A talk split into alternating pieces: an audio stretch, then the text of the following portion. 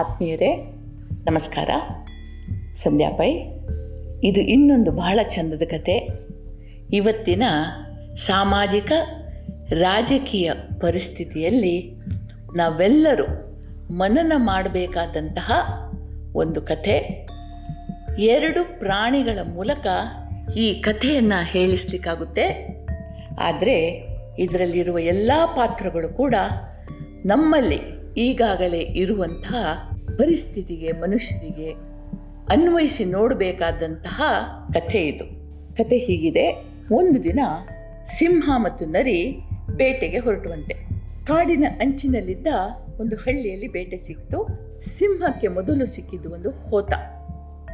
ಸಿಂಹ ಹಾರಿ ಆ ಹೋತದ ಕತ್ತನ್ನು ಹೇಳಿಕೊಂಡು ಕಾಡಿನೊಳಗೆ ಹೋಗ್ತಾ ಇರುವ ಹಾಗೆ ನರಿಗೆ ಒಂದು ಹಸು ಕಂಡಿತು.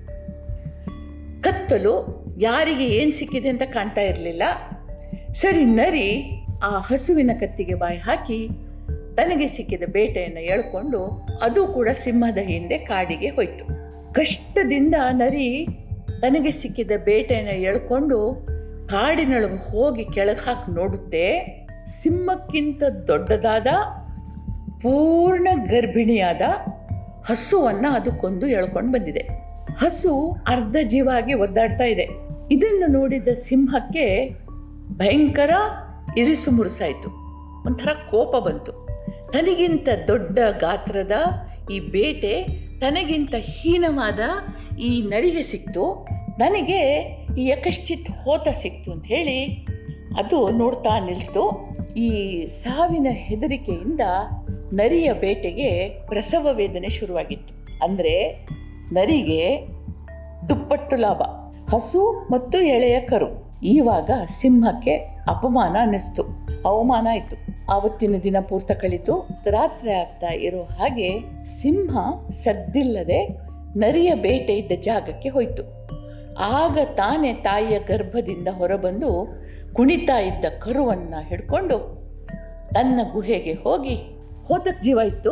ಹೋತನ ಜೊತೆಗೆ ಆ ಕರುವನ್ನು ಕಟ್ಟಿ ಹಾಕಿತು ಮತ್ತೆ ಹೊರಗೆ ಬಂದು ಗಟ್ಟಿಯಾದ ಸ್ವರದಲ್ಲಿ ಹೇಳಿತು, ನನ್ನ ಹೋತ ಮರಿ ಹಾಕಿದೆ ಅಂತ ಹೇಳಿತು. ಇವಾಗ ನಡೆದದ್ದು ನರಿಗೂ ಗೊತ್ತಿದೆ, ಸಿಂಹಕ್ಕೂ ಗೊತ್ತಿದೆ, ಕಾಡಿನ ಮಿಕ್ಕ ಪ್ರಾಣಿಗಳಿಗೂ ಗೊತ್ತಿದೆ, ಅವೆಲ್ಲವೂ ನೋಡ್ತಾ ಇದ್ದಾವೆ. ಆದರೆ ಎಲ್ಲರಿಗೂ ಹೆದರಿಕೆ. ಮರಿ ತನ್ನ ಹಸುವಿಂದು ಅಂತ ಹೇಳಿದರೆ ಈ ಸಿಂಹ ತನ್ನ ಮೇಲೆರಗಿ ತನ್ನನ್ನು ಕೊಂದು ಹಾಕೋದು ಖಂಡಿತ. ಸುಮ್ಮನೆ ಬಿಟ್ಟರೆ ತನ್ನದಾದ ವಸ್ತುವನ್ನು ತಾನು ಕಳ್ಕೊಂಡಿದ್ದೀನಿ, ನ್ಯಾಯವಾಗಿ ನಾನು ಬೇಟೆಯಾಡಿದ ಹಸುವಿನ ಕರು ಅದು ಆದರೆ ನಾನು ಅದನ್ನು ಬಿಟ್ಟು ಕೊಟ್ಟ ಹಾಗಾಗ್ತದೆ. ಏನು ಮಾಡೋದು? ಯೋಚಿಸಿ ಅಡ್ಡಗೋಡೆಯ ಮೇಲೆ ದೀಪ ಇಟ್ಟಾಗೆ ಅದು ಹೇಳ್ತು. ಇಲ್ಲಿಯವರೆಗೆ ಸೃಷ್ಟಿಯಲ್ಲಿ ಹೋತ ಕರು ಹಾಕಿದ್ದನ್ನು ನಾನು ಕಾಣಲೇ ಇಲ್ಲ. ಮರಿ ಹಾಕ್ತದೆ, ಆದರೆ ಅದು ಹೋತವನ್ನು ಹೋಲ್ತದೆ. ಆದರೆ ಇದು ಹೋತದ ಮರಿಯ ಹಾಗೆ ಇಲ್ಲ.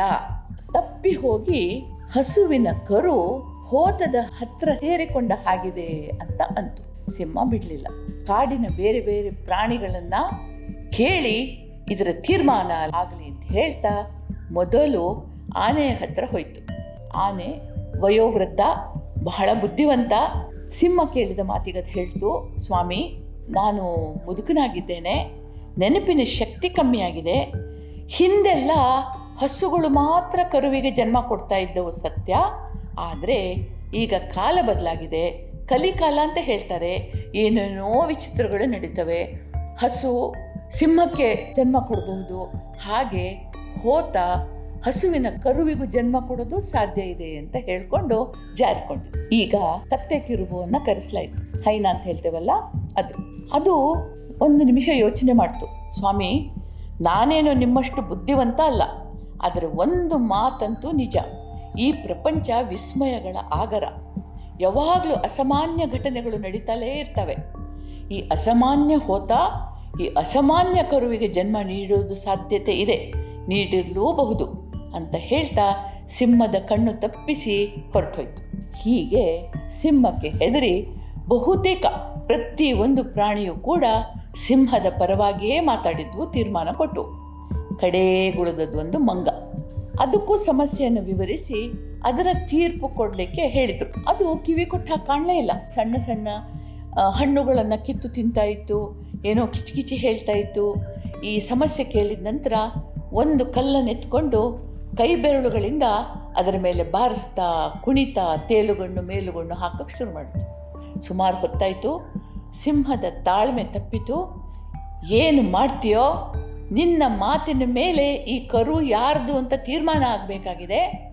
ಈಗ ನೀನು ಬಾಯಿ ಬಿಡ್ತೀಯೋ ಇಲ್ವೋ ಅಂಥೇಳಿ ದೊಡ್ಡದೊಂದು ಗರ್ಜನೆ ಹಾಕಿತು ಮಂಗ ಕಿಚಿ ಕಿಚಿ ನಗ್ತಾ ಮತ್ತು ಎತ್ತರದ ಕೊಂಬೆಯನ್ನು ಹತ್ತಿ ಕುಳಿತುಕೊಂಡಿತು ಅದು ಹೇಳ್ತು, ನಿನಗೆ ಕಾಣೋದಿಲ್ವ ರಾಜ?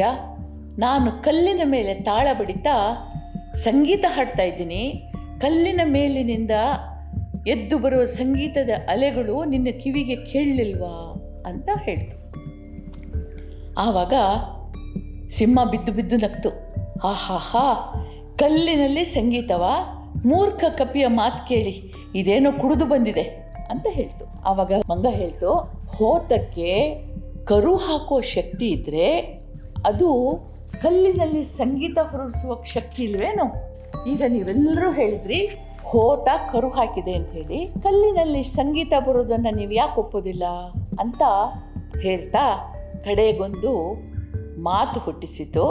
ಹೋತದ ಹೊಟ್ಟೆಯಲ್ಲಿ ಕರು ಹುಟ್ಟಿದೆ ಅಂತ ಹೇಳಿದವರ ಮಾತನ್ನು ಕೇಳುವ ಮೂರ್ಖ ನಾನಲ್ಲ. ಅಧಿಕಾರ ತೋಳುಬಲ ಹೆದರಿ ಅಸತ್ಯ ಮಾತಾಡುವವನು ನಾನಲ್ಲ, ಅಂಥ ಮೂರ್ಖ ನಾನಲ್ಲ ಅಂತ ಹೇಳಿತು.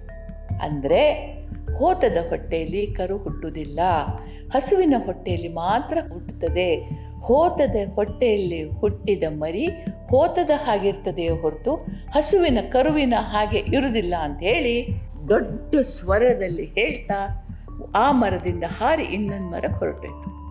ಈವಾಗ ಅಲ್ಲಿ ನೆರೆದಿದ್ದ ಬೇರೆ ಪ್ರಾಣಿಗಳಿಗೂ ಕೂಡ ತಮ್ಮ ತಪ್ಪು ಅರಿವಾಯಿತು.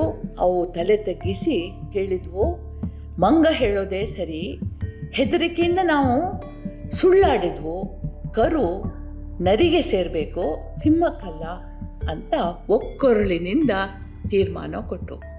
ಇದರ ತತ್ವ ಏನು ಅಂತ ಆಲೋಚನೆ ಮಾಡಿದರೆ ಅನೇಕ ಕಾರಣಗಳಿಂದ ನಮ್ಮ ಬದುಕಿನಲ್ಲಿ ನಾವು ತಪ್ಪು ಮಾಡ್ತೇವೆ. ಅಸತ್ಯವನ್ನು ಸತ್ಯ ಅಂತ ಒಪ್ಪಿಕೊಳ್ತೇವೆ.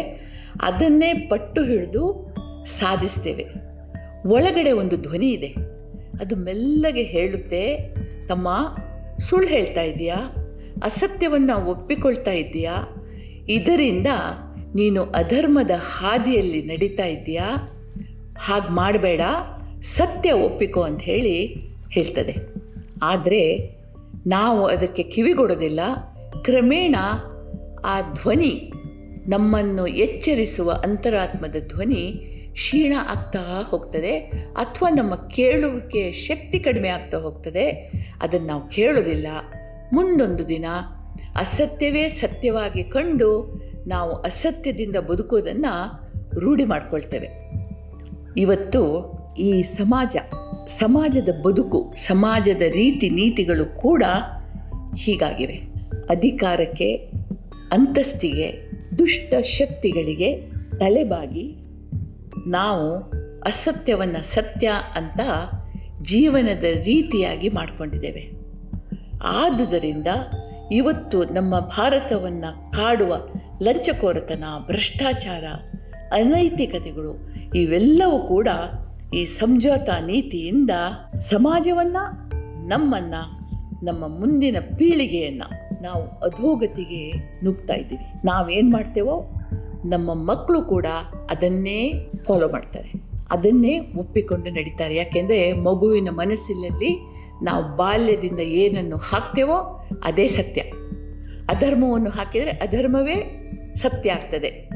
ಆದರೆ ತಂದೆ ತಾಯಿಗಳು ಮಾಡುವ ಈ ಅಧರ್ಮದ, ಅಸತ್ಯದ ವಿಷಯಗಳನ್ನು ಕಂಡ ಮಕ್ಕಳಲ್ಲಿ ಸತ್ಯದ ನಿಜವಾದ ರೂಪ ಯಾವುದು ಅಂತ ಹೇಳಿ ನೋಡುವ ಶಕ್ತಿನೇ ಹೊರಗೋಗ್ತದೆ. ಎರಡು ಶತಮಾನಗಳ ಕಾಲ ಬ್ರಿಟಿಷರು ನಮ್ಮನ್ನು ಆಳಿದ್ರು. ಸ್ವಲ್ಪ ಒಳ್ಳೆಯದಾಯಿತು ಬಹಳಷ್ಟು ಕೆಟ್ಟದಾಯಿತು. ನಮ್ಮ ಸಿರಿ ಸಂಪತ್ತು ಸಾಂಸ್ಕೃತಿಕ ಜೀವನದ ಬುನಾದಿಗಳು. ಧರ್ಮ ಒಂದು ಕಾಲದಲ್ಲಿ ಭಾರತೀಯನ ಜೀವನ ಆಗಿತ್ತು.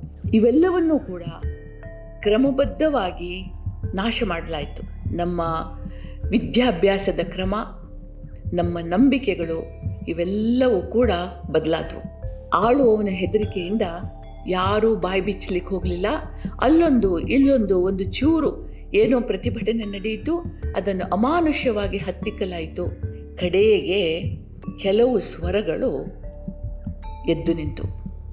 ಅನೇಕರು ಇದ್ದಾರೆ. ನೂರಾರು ಮಂದಿ ತಮ್ಮ ಬದುಕನ್ನು ಬಲಿದಾನ ಮಾಡಿ ಸತ್ಯದ ಸ್ವರಕ್ಕೆ ಧ್ವನಿಗೂಡಿಸಿದ್ರು.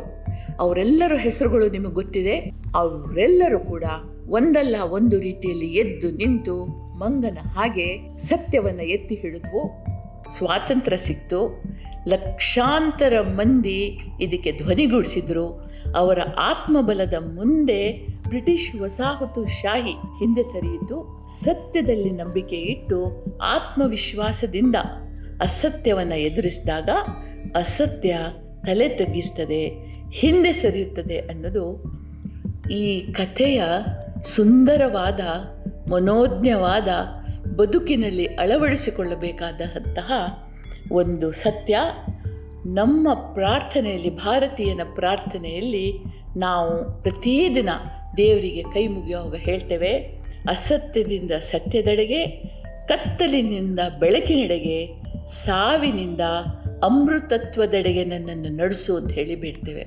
ಸಾವಿನಿಂದ ಅಮೃತತ್ವ ಅಂತಂದರೆ ಸಾವು ದೇಹದ್ದು, ಈ ಸಾವಲ್ಲ ಮನಸ್ಸು ಸಾಯುವುದು ಆತ್ಮಬಲ ಸಾವು, ಆ ಸಾವಿನಿಂದ ನನ್ನನ್ನು ಸತ್ಯದ ಪಥದಲ್ಲಿ ನಡೆಸು, ನನ್ನನ್ನು ಅಮೃತತ್ವದರಿಗೆ ನಡೆಸು ಅಂತ ಹೇಳಿ ಬೀಳುವುದು ನಮ್ಮ ಸಂಪ್ರದಾಯ. ಇದನ್ನು ನಾವು ಮಕ್ಕಳಿಗೆ ಕಲಿಸೋಣ. ನಿಮಗೆಲ್ಲರಿಗೂ ಒಳ್ಳೆಯದಾಗಲಿ ಜೈ ಹಿಂದ್.